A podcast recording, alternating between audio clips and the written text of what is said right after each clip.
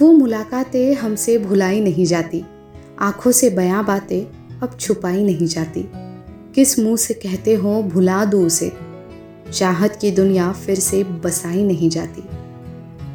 दोस्तों, अगर किसी को भुलाना इतना आसान होता तो हर शख्स जिसे चाहे उसे अपनी यादों से बेदखल कर देता और कह देता, भूल गए तुम्हें।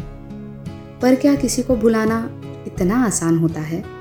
क्या किसी की यादें मिटाना इतना आसान होता है?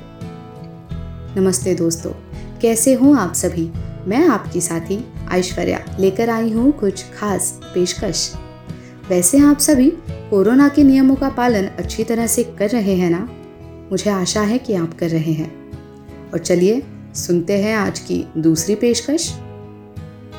यादों को तेरी दिल से मिटाते कैसे? दिल टूटा था, खुश नज़र आते कैसे? तेरी चाहत में गुजारी है उम्र अपनी। चंद सालों में भला तुझे भुलाते कैसे? पीढ़, यानी कि तकलीफ़। पीढ़ न जाने कोई क्यों किसी की नहीं देखता। यू चाहत का तमाशा बनाकर छोड़ चले जाते हैं। इतना बड़ा दर्द दिल में लिए आसान नहीं होता। फ़ोटो से मुस्कुराना, माथे पर एक शिकंज तक ना आने देना। है ना? फ्रेंड्स गौर करते हैं आज की तीसरी और अंतिम शायरी पर। तो दोस्तों, इरशाद कर दीजिए। मेरी मुस्कुराहटों पर गमों के बसेरे हैं, अब चाहतों पर नफरतों के पहरे हैं। लौट आ मेरी ज़िंदगी रोशन करने वाले, तुझ बिन शहर को मेरे उदासियाँ घेरे हैं। क्यों लोग उनके लिए मुस्कुराना, ज़िंदगी अच्छे से जीना छोड़ देते हैं, जिन्हें उनकी ज़रा भी परवाह नहीं होती।